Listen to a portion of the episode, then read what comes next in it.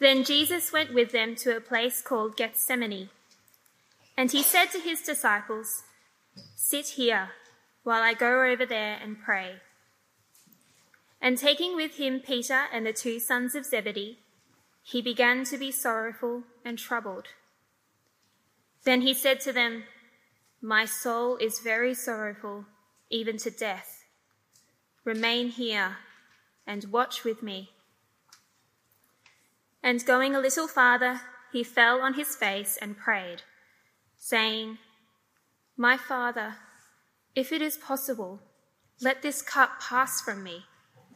Nevertheless, not as I will, but as you will. And he came to the disciples and found them sleeping. And he said to Peter, So, could you not watch with me one hour?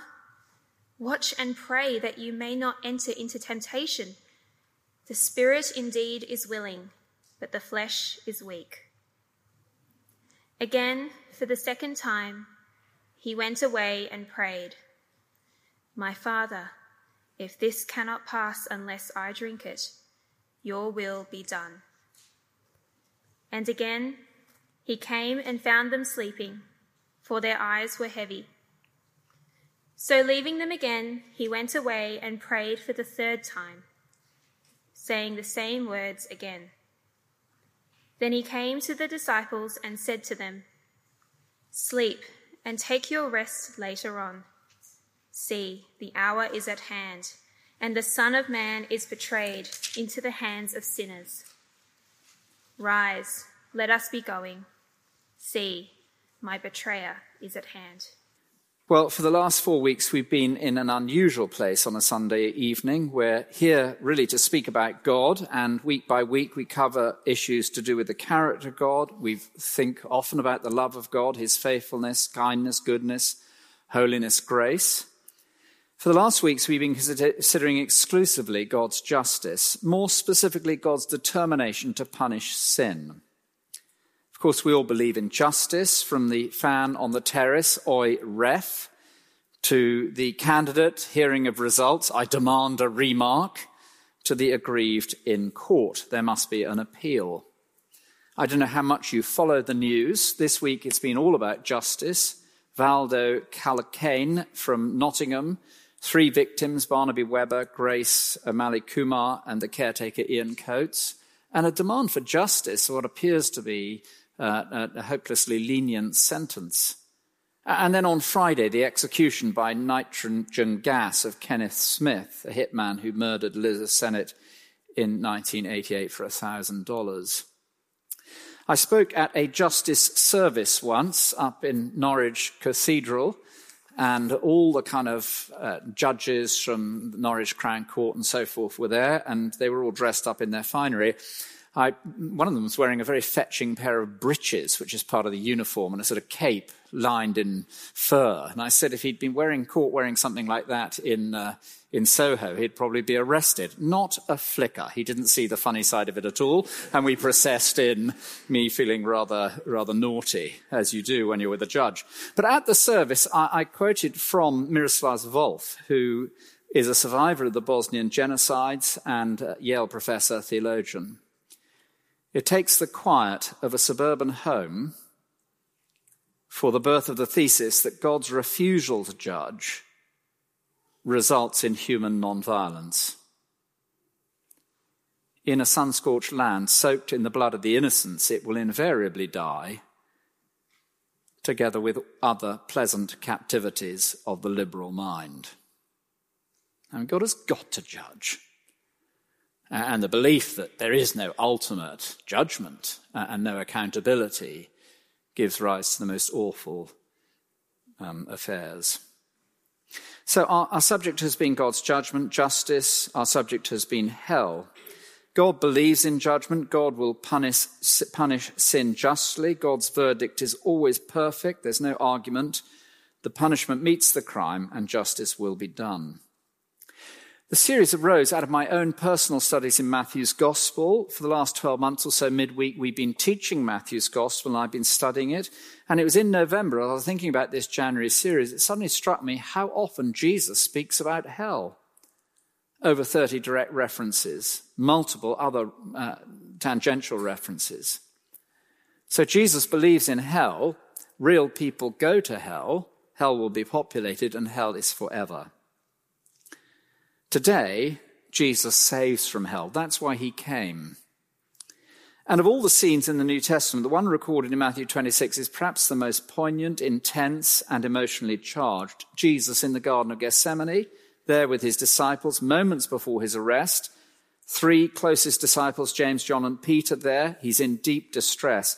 The word sorrowful is acute grief. The word troubled is dismayed, bewildered, heavily distressed. Elsewhere, we read that as he prayed, great drops of sweat fell from his head like drops of blood. But the scene described in 36 to 46 is preceded by a record of the failure of Peter, Peter uh, at the most severe level. Uh, and so I want us to look at verse 31 to 35, where that uh, failure by Peter is predicted, and then on the other side, where the failure of Peter is worked out. So 31. Jesus said to them, You'll all fall away because of me this night. It's written, I'll strike the shepherd, and the sheep of the flock will be scattered. After I'm raised up, I'll go before you to Galilee. Peter answered him, Though they all fall away because of you, I will never fall away. Jesus said to him, Truly I tell you, this very night before the cock crows, you'll deny me three times. Peter said, Even if I must die with you, I will not deny you. And all the disciples said the same. So here is our first point that you and I deserve the judgment of God that fell on Jesus. Verse 31 there is a quote from the prophet Zechariah. Zechariah prophesies that, prophesies that God's shepherd, God's true king, leader of his people, will be deserted by all his followers. And Jesus insists that this will take place, and that is precisely what happened push forward to the other side of Jesus' prayer in the Garden of Gethsemane. Turn the page, if you would, and you'll see the paragraph entitled Peter Denies Jesus. Here he is doing precisely what Jesus said he would do. Verse 69 and 70. Verse 70. He denied it before them all, saying, I do not know what you mean. That's when the servant girl came and said, You were with Jesus the Galilean. 71 and 72, when he went out to the entrance, another servant girl saw him. She said to the bystander, This man was with Jesus of Nazareth. Again, he denied it with an oath, I do not know the man. And then 73 and 74, the bystanders come. Certain you two are one of them. Your accent betrays you. He began to invoke a curse on himself and to swear, I do not know the man. So the failure of Peter is a moral failure. He lies. The failure of Peter is a spiritual failure. He denies Jesus Christ, whom he has already acknowledged to be the Christ of God. The failure by Peter is a repeated failure three times. It's a failure of courage. It's before a slave girl and just mere bystanders. It's a failure at the deepest level. He has the opportunity to reconsider. Having reconsidered, he then fails again and it's a failure of resolve. He's been warned, he said he wouldn't do it, and he still does it. It's important to realize that Peter is no axe murderer. Peter is no criminal.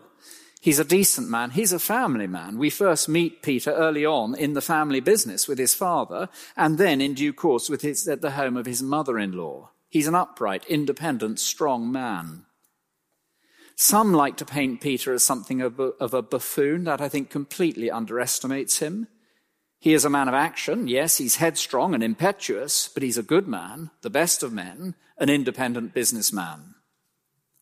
And here, on either side of Jesus' torment in the garden, we find recorded the failure of Peter. It's in all the Gospels. That's striking, isn't it? Mark's Gospel is an account written by Mark from Peter's lips. And so you can imagine Peter, Mark, you must include this. You must include this. I did deny him. Matthew, in my view, is the earliest of the Gospels, and just at the point when you would expect the Gospel writers trying to whitewash, if you like, the original disciples, Matthew insists we must have this included. A friend of mine, I may have mentioned this before, commanded his battalion in the Helmand province in the worst of the fighting. I interviewed him down here. He's a lovely Christian guy, and I interviewed him down at the front here a few years back. And in the course of the interview, he said, You know, William, every single one of us have a dark side, something we don't like to talk about. You know, we're pretty big at trumpeting our successes. We promote our profile. One very fairly, rarely finds a post like this one. I had to write a CV this week. Yes, some of you may be rejoicing, but I'm not actually leaving. It was something completely random that I, they wanted to know a bit about me. So I had to write one of these things. And uh, do you know, there have been plenty of dark moments in my life. Did I mention any of them? No. But as we consider the moral failure of Peter, you know, all of us will have one moment or another, multiple probably, moral failure. And as we consider the failure of resolve, you know, all of us will have determined, I'm never going to do that again. Jesus says, watch and pray that you do not fall into temptation. They fail. And as we consider the failure of loyalty, perhaps those are the things of which we are most ashamed. We will have let down people badly, every one of us, at one stage or another. And then there's the failure of courage on the part of Peter. He doesn't do the right thing. Most of all, the spiritual failure. He has let down God badly. So, Isaiah 53 all we like sheep have gone astray. Genesis chapter 6, verse 5 God saw that the heart of man was only evil all the time. Jeremiah 17, verse 9 the heart of man is deceitful above all things and desperately sick. Matthew chapter 15, Jesus says, Out of the heart come evil thoughts, murder, adultery, sexual immorality, theft, false witness, slander. Romans chapter 3, all have sinned and fall short of the glory of God. We all deserve the judgment that fell on Jesus. And by bracketing the Garden of Gethsemane with the, uh, Gethsemane with the abject spiritual, moral failure of Peter, this reality of our human condition is highlighted. Wonderfully, Jesus satisfied the judgment of God as it fell on Jesus. And that takes us into the garden. And as I say, it's perhaps the most poignant and emotionally charged moment in the whole of the Bible. Here is Jesus. It's the night before his death. He's with his disciples, particularly the three closest. And here is Jesus anticipating what he knows is about to break with the dawn of a new day. What is it that causes such sorrow and distress? It has to be the cup, doesn't it? My Father, if it's possible, let this cup pass from me. Uh, and then again, my Father, if this cannot pass unless I drink it, your will be done. And then he went and prayed the same again. It has to be the cup. So, what is this cup? Well, now, in the Bible, the cup can be used to speak of a number of things. A cup, it's sometimes used to speak of a cup, but it's also used to speak of a person's lot in life. The Lord is my chosen portion and my cup. And it can be used to speak of blessing that flows to us from God. My cup overflows. But more than anything else, the language of the cup in the Bible is used for the just wrath and anger of God at human sin. Jeremiah the prophet, take from my hand this cup of the wine of wrath, and make all the nations to whom I send you drink it. Psalm 75.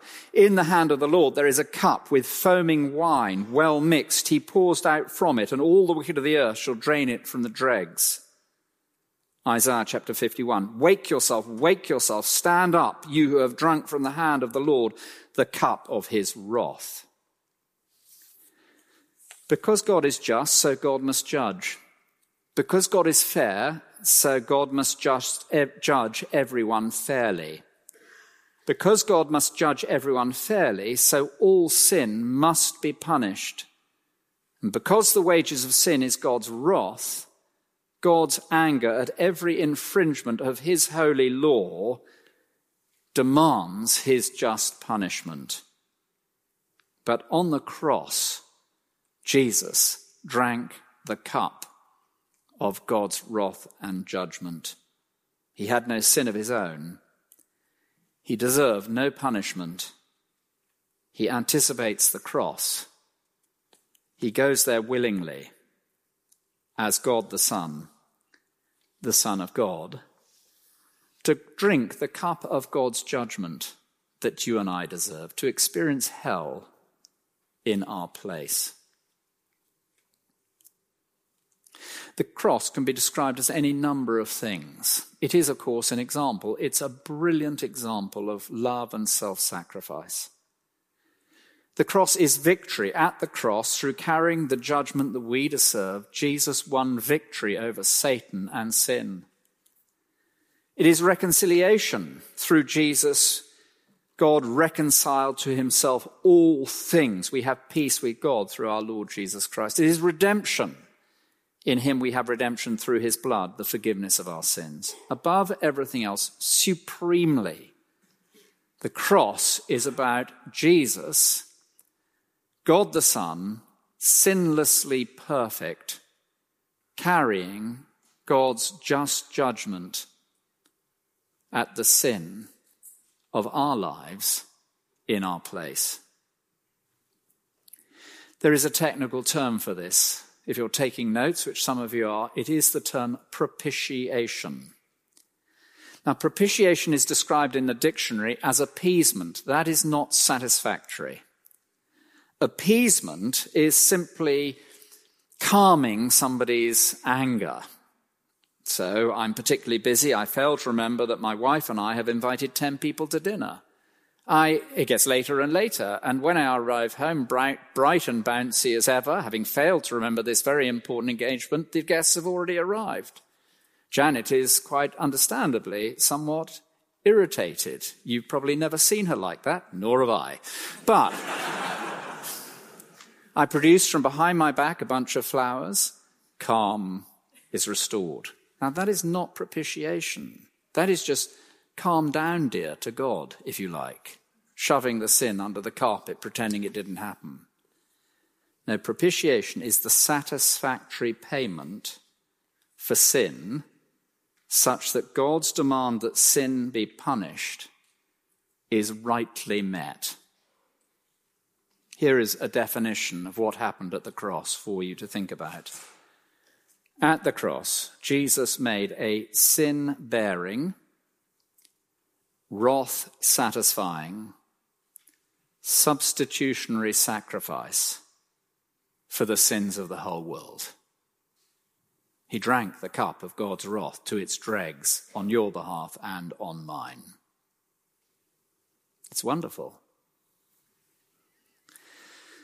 I referenced John Stott last week. He was uh, among the foremost Christian leaders towards the middle and end of the 20th century. What very few people know is that there was a guy called John Eddison who was John Stott's equal. They worked side by side uh, uh, with teenage kids in, in their younger years. And everybody, everybody said of John Ed that he was every, in every way the equal of John Stott in intellect, spiritual uh, stature, and so forth. John Ed gave his life to teaching Christian truth to 9 to 13 year olds. Here is one of the choruses that he wrote just a verse of it. Listen to it. At the cross of Jesus, pardon is complete. Love and justice mingle. Truth and mercy meet. Though my sins condemn me, Jesus died instead. There is full forgiveness in the blood he shed.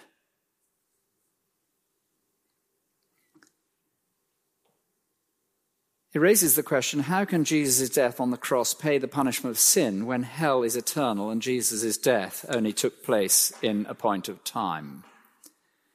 The answer to that can be found first in the ongoing rebellion of the sinner in hell. There is one sense in which hell's punishment is eternal because the rebellious the rebelliousness never changes. And we see that with the rich man in the power of the rich man and Lazarus he's still in rebellion, and therefore the punishment still continues. But secondly, the answer lies in the intensity of the punishment endured by Jesus and the degree to which he was punished. Here is the eternal Son of the everlasting Father. He has dwelt forever in perfect union with his Father, and he drinks to the dregs the everlasting wrath of God against all human sin. And so there is an intensity and a completeness to what he achieves on the cross because of the nature of Jesus, the nature of God, and the nature of eternity. This raises for some the question as to whether Jesus is a willing party. Yes, we deserve the punishment that Jesus carried on the cross. Yes, Jesus paid the punishment, the wrath of God, on the cross. But now, the punishment Jesus paid, he paid willingly as part of the eternal purpose of Father, Son, and Holy Spirit. I want us to drill down into the verses now. As we look at them, we can see that Jesus willingly, obediently, and deliberately goes to his death. He goes willingly. Verse 37 Taking with him Peter and the two sons of Zebedee, he began to be sorrowful and troubled. Then he said to them, My soul is very sorrowful, even to death. Remain here and watch with me. Going a little farther, he fell on his face and prayed, saying, my Father, if it is possible, let this cup pass from me. Nevertheless, not as I will, but as you will. He came to the disciples and found them sleeping, and he said to Peter, So could you not watch with me one hour? Watch and pray that you may not enter into temptation. The spirit indeed is willing, the flesh is weak. The second time he went away and prayed, My Father, if this cannot pass unless I drink it, your will be done. And again he came and found them sleeping. Their eyes were heavy. Leaving them, he went away and prayed the third time, saying the same words. Now, you can't read those words without realizing that, yes, Jesus is acknowledging the will of the Father, but he is every bit the willing partner in the work that he is doing. It's not that the Father is bullying him into doing it or bulldozing him, to, him into doing it. He is doing it from his own free volition and will. He does it because he wills it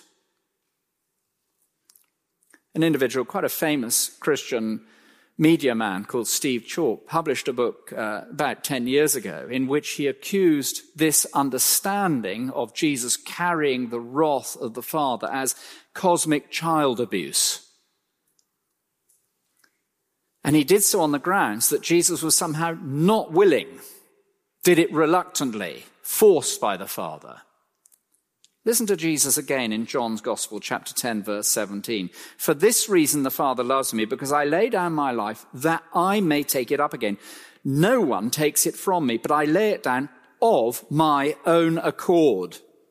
And I have authority to take it up again. This charge I've received from my Father. So God the Son fulfills fully the purpose and work of God the Father, but he does it willingly, of his own volition, and obediently.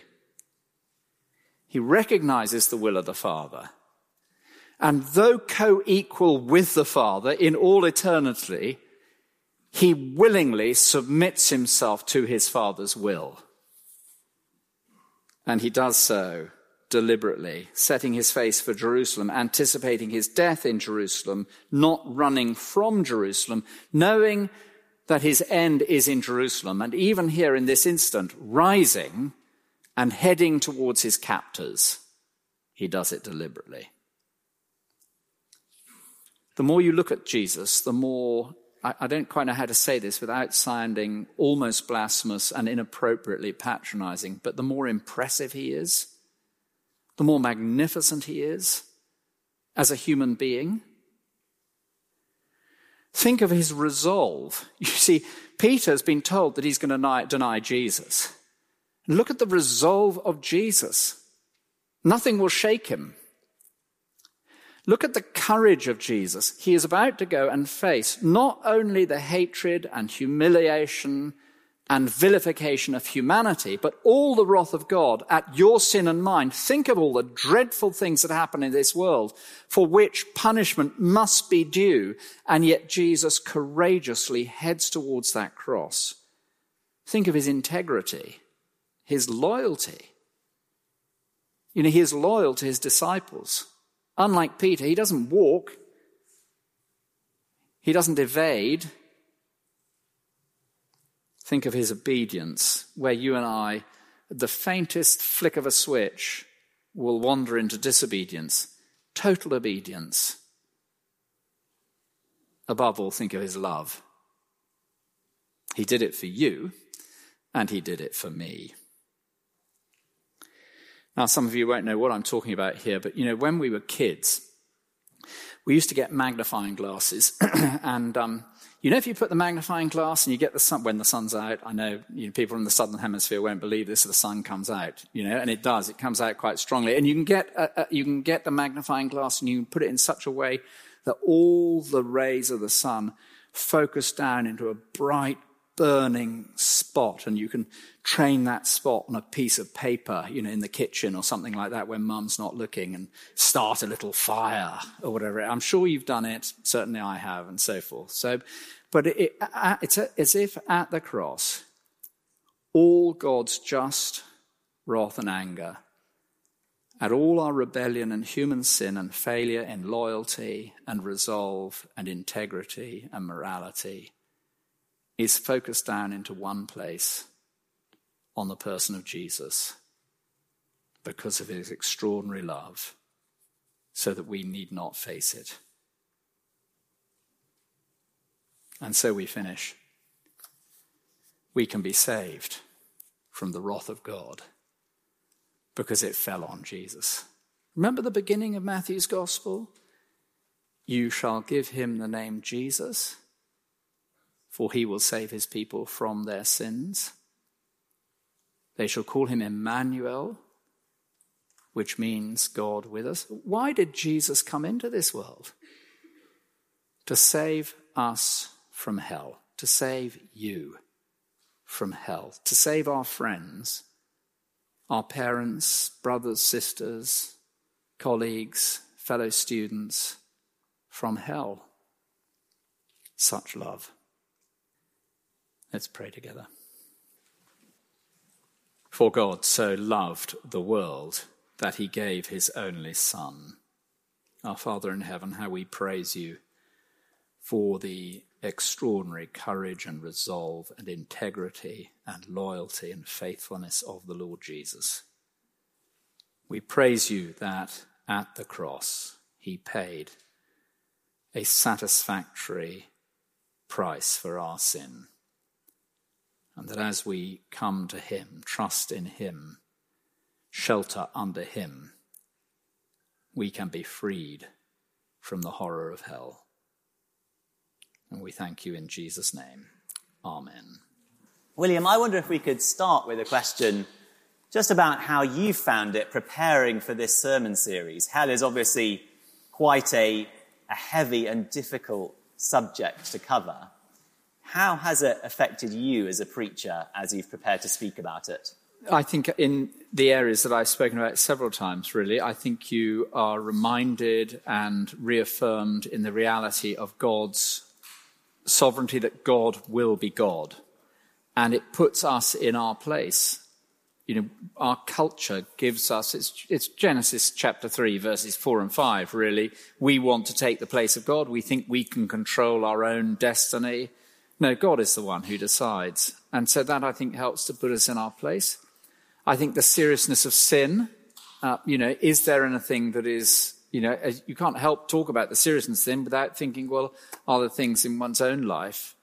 Uh, and then a deep love for Jesus. Like I said in the, you know, I was saying just then, you just, the more you look at Jesus, the more remarkable he is as a, you know, as God the Son, the Son of God. So those things. And then an urgency about those. You cannot help but think of relatives and friends who are rejecting Jesus and, in a desperate sadness for them and an urgency in prayer for them, really. Hmm. You started off the series talking about hell from the lips of Jesus, particularly in Matthew 7, with the wide and the narrow gate. Mm. That makes it sound a bit like more people will go to hell than go to heaven. If that's right, how can God claim to have won the victory over sin and death? Well, that any, any one person go does not go to hell is a victory over sin. You know, when you stop and think about your own heart, and when we think about our own hearts, uh, which are only evil continually, and all the filth that comes out of our hearts, that even one person should be rescued from hell is an extraordinary victory. But the purpose of God in the Bible is for the Lord Jesus to have a people for himself. It's what the Apostle Paul calls Jesus' inheritance. When we read about the inheritance in letters like the Ephesians, we think it might be something we inherit. No, it's primarily Jesus and his people. And so the victory is that Jesus should have a people who are conformed to his likeness and giving glory to him for all eternity. That's the point of it all. Um, so that, I, I mean, I think the danger with a question like that is it can underplay the seriousness of our sin. Does God still love people in hell? Well, I think we have, can have a slightly wrong understanding of love. Does the, does the parent love the child that has to be disciplined? And does the parent love the child that has so rejected the love of the, the parent that the parent has had to cut off in one way or another? And I know parents who've had to do that. Um, and it's just the most awful, awful thing. And so, is there still love there? Well, I think there is. But we think love must mean, oh, a kind of softness towards in all circumstances. Actually, justice and judgment and right discipline and punishment is part of the love of God. So we mustn't have a wrong understanding of love, an unbiblical understanding of love. This is quite a personal question that somebody has sent in. Lots of us, I guess, will have family and friends who aren't Christian and don't believe in the gospel, and therefore appear to be heading for hell, will heaven still be heaven if we know that they are in hell? Oh, certainly it will, because the justice of God is so glorious. And we will see the justice of God and be thankful for the justice of God. I, I thought the question was going to be around kind of what should we do? Hmm. And the answer is pray earnestly for them um, and seek every opportunity to share the gospel with them, expose them to the gospel hmm. in a way that won't actually turn them off completely. Um, so you use every possible means to share the gospel with them. But the just what you notice in the book of Revelation um, is that the, the saints are praising God for his justice and for his destruction of evil. Um, you, you can't miss that. It's Revelation 14, 20, 21, and 22. And, uh, and so there will be praise and thanksgiving for justice. Yeah. I think yes. we have far too low a view of sin. We, you know, the, over and again, our problems with hell is our, our own man centeredness and our own inadequate understanding of the horrific offense to God of our ongoing rebellion. You've spoken there about praying earnestly and then sharing the gospel with those that haven't yet received it. Quite a number of questions have come in saying, asking about your second talk, mm. where you spoke about degrees of punishment in hell proportionate to the level of exposure that a person has had to the gospel.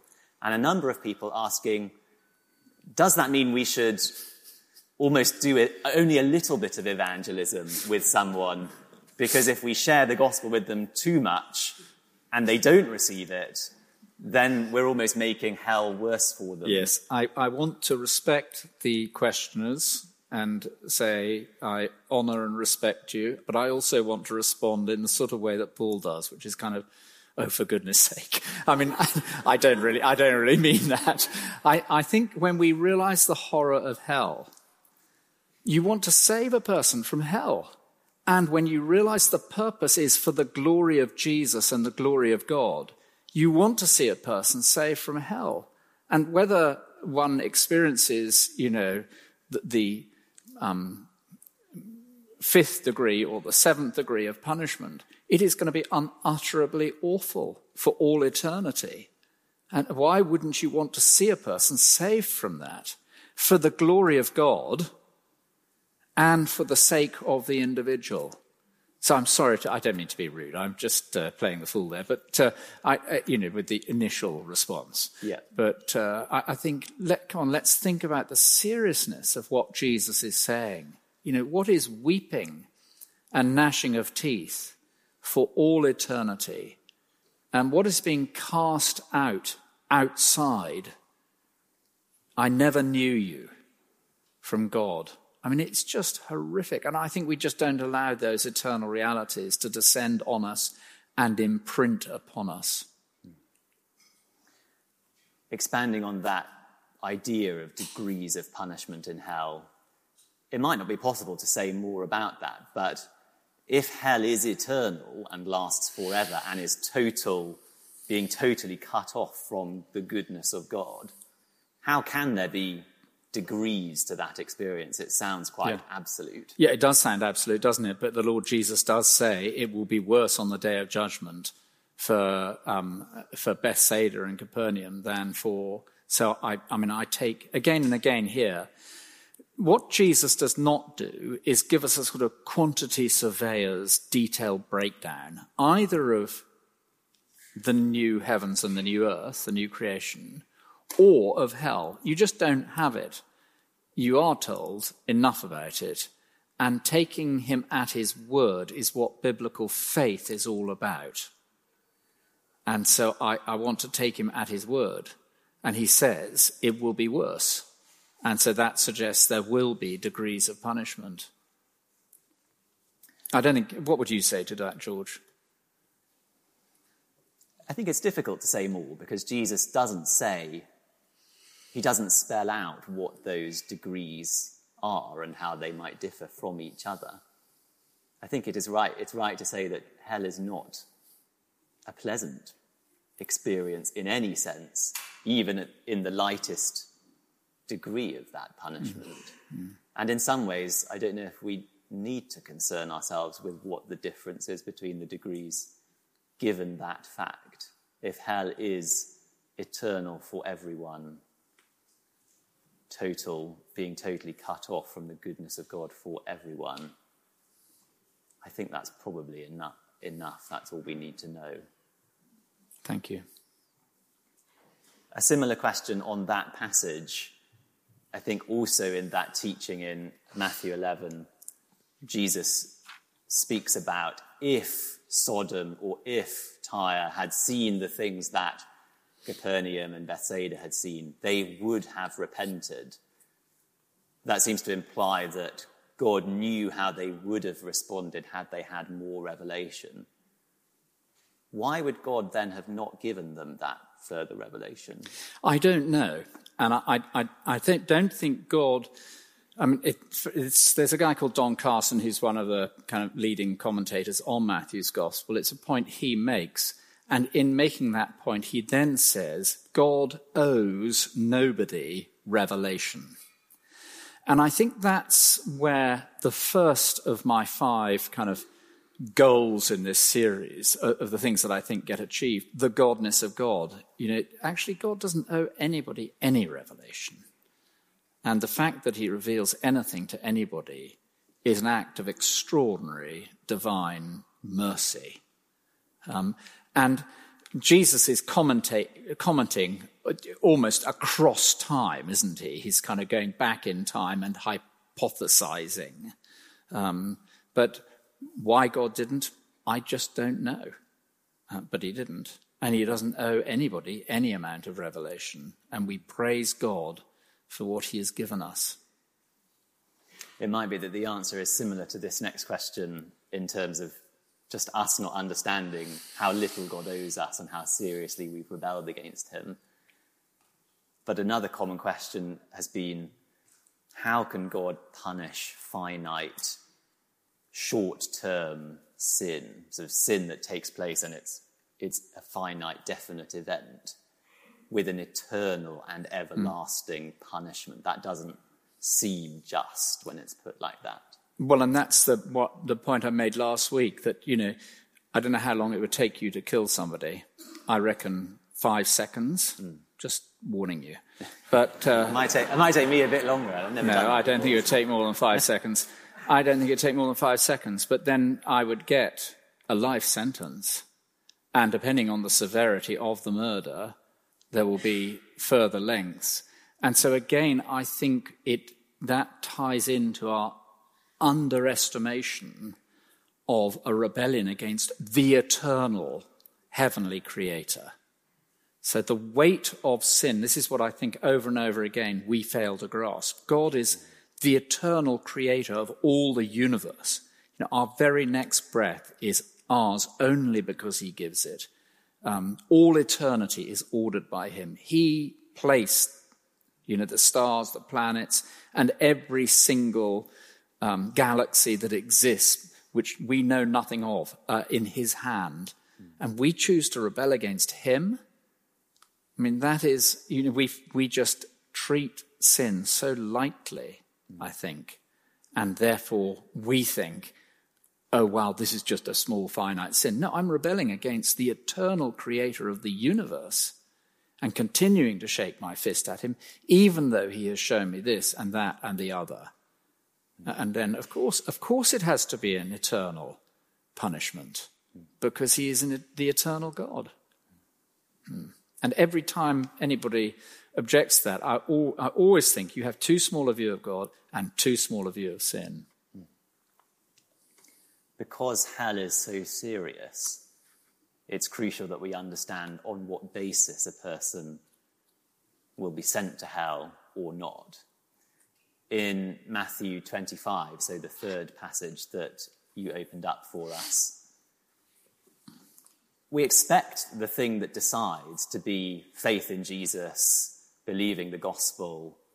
But in Matthew 25, Jesus talks a lot about how we treat Jesus' little ones. Why is that the thing that Jesus chooses to talk about in that passage? Thank you. I mean, when you're reading a book, any book, you have to realize where you are in that book. And by that stage in the book of Matthew, Ma- Jesus has gathered around him his little ones who are the righteous, and those are righteous because they trust in him and the righteousness he is going to win for them on the cross. So maybe in the talk I didn't make clear enough that from the get go in Matthew's gospel, um, you know, blessed are you who hunger and thirst for righteousness. Uh, the issue has been righteousness and not a righteousness that I get by doing stuff, because unless your righteousness exceeds that of the Pharisees and tax collectors, uh, sorry, exceeds that of the scribes and the Pharisees, you will not enter the kingdom. It's got to be a different sort of righteousness, and that sort of righteousness is actually the righteousness that Jesus wins for us on the cross making us right with him as a result of him paying for our sin. But then we are part of a whole family of the righteous. And by this stage in Matthew's gospel, the way I treat one of his righteous ones is the way I treat him. So it's much wider than simply, oh, I haven't given a Christian a cup of water. Mm. It's I've rejected a Christian and the people of God. And if you reject the people of God, hold on a second. That, that's why, you know, us meeting together and encouraging one another and being, you know, part of the church of Christ is so significant because this is a reflection of our love for Jesus. We love, love Jesus, we love his people, we love his family. So the little one, I hope, am I answering the question? I think I am. The little one throughout Matthew's gospel is the disciple of Jesus. I think I tried to show that last week. And as I reject the disciple of Jesus, you know, he who receives you receives me, says Jesus. And he who receives me receives him who sent me. It's Matthew 10, 42, 43, something like that. So. A few questions coming in about the talk this evening. If Jesus' death on the cross satisfies the wrath of God on the sin of the whole world, past, present, and future, with what wrath does God judge the people that go to hell? Uh, with the wrath of them having refused the offer that he's given. Uh, Jesus drinks the cup of God's wrath. Uh, I think people get in a terrible muddle about this.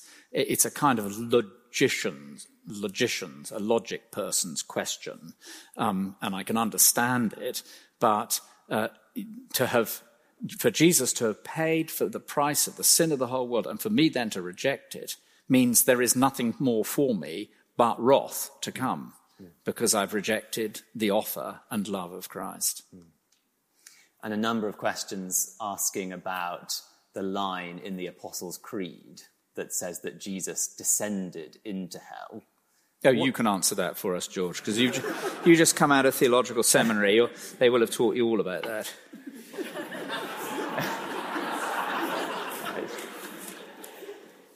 Well, my understanding is that when it says descended into hell, it means Jesus descended to the dead. That is, he actually died. He didn't sort of go to the brink of death and then revive himself in the tomb after three days of rest.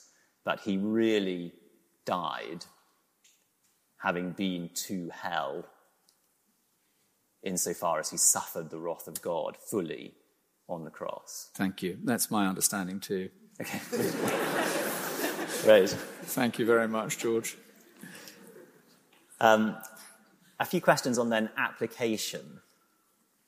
If evangelism is really important in light of the reality of hell, is hell something we should speak more about in our evangelism? And if so, how? Um, lovingly, faithfully. Um, you know, the, the, the, uh, the Apostle Paul says that he, he is both in God, that is, he belongs to God, and he has the gospel, that's the announcement of God. And the announcement of God includes that there is wrath to come. Now, you cannot read, I mean, lots of you are studying Romans, you cannot read Romans without being clear that there is a day of wrath that we currently experience just in this broken world, but that we will experience in its full fury, is the language Paul uses there. So, and when Paul talks of the Thessalonians, he talks about them turning to Jesus, who rose from the grave, who is able to deliver us from the wrath to come. So he's talking about the message he preached. When he preached in Thessalonica, he spoke about the wrath to come. And if you know Jesus in John chapter 3, verse 36, whoever receives the Son has life. Whoever rejects the Son will not see life, for God's wrath remains on them. And so, rightly, we should be talking about the judgment of God and warning people of it. And I think deep down everybody knows it because we all have a sense of justice. And, you know, the thing I began with, the sort of oi ref, and, you know, we all want justice. And we know that an unjust world is entirely wrong. And therefore we expect judgment. On what basis? Why? Surely. I mean, if people like Dawkins are right, it's just dog eat dog or cat eat cat preferably. But anyway, whichever one it is, um, that's what you know. That's just what it is. If if there's if DNA just is, there's no rhyme nor reason. It's survival of the fittest. Why do you want justice? So, well, if you want justice, where does that come from? And um, you know, if there, if there is such a thing as absolute justice, then we will face God in judgment. And what are we going to do about that? How do we think we've so I do think we need to talk about this and make it part of our conversation. I mean, what a great thing on Monday. They'll ask you what you did at the weekend. And you, we can quite easily say, oh, you know, we, we, we were hearing about hell last night and the reality of God's judgment. It was a fascinating talk. I think the speaker got it wrong on this point and this point. And that'll, then they'll say, oh, why did you think he got it wrong? And then you can explain. You've got another opportunity to explain the gospel. Or you can put it the other way around and be more positive. Hmm. One final question, William. How should the reality of hell be shaping our lives? Yeah. Well, number one, uh, I mean, there are the five things that I said. I'll run through them again very quickly. Um, now, I'll, I'll, run through the five things first. God is God. You know, God will decide. And therefore, we need to recognize God as God and, and kneel before him and acknowledge that we are not in charge of our eternal destiny. Sin is deadly serious. And Jesus says, you know, if your right hand causes you to sin, cut it off. He's not speaking literally. He does, none of the disciples sever limbs or put out eyes. But, you know, if we are harboring some secret sin, it is deadly serious. Deadly serious. And it impacts eternity. And so we need to take it with utmost seriousness. Do you know, I hear occasionally you know, things going on amongst the six o'clock congregation. I'm always amazed at how wonderful people are in terms of their commitment to the Lord Jesus and love of the Lord. But you know, then things that are kind of normal, people sleeping with their girlfriend, this sort of thing, you think, sin is sin. That is deadly serious. It will lead you away from Jesus and into hell. So we must take this seriously. And it's not just around sex and morality, it's also around career and ambition and all these things. These things are deadly serious.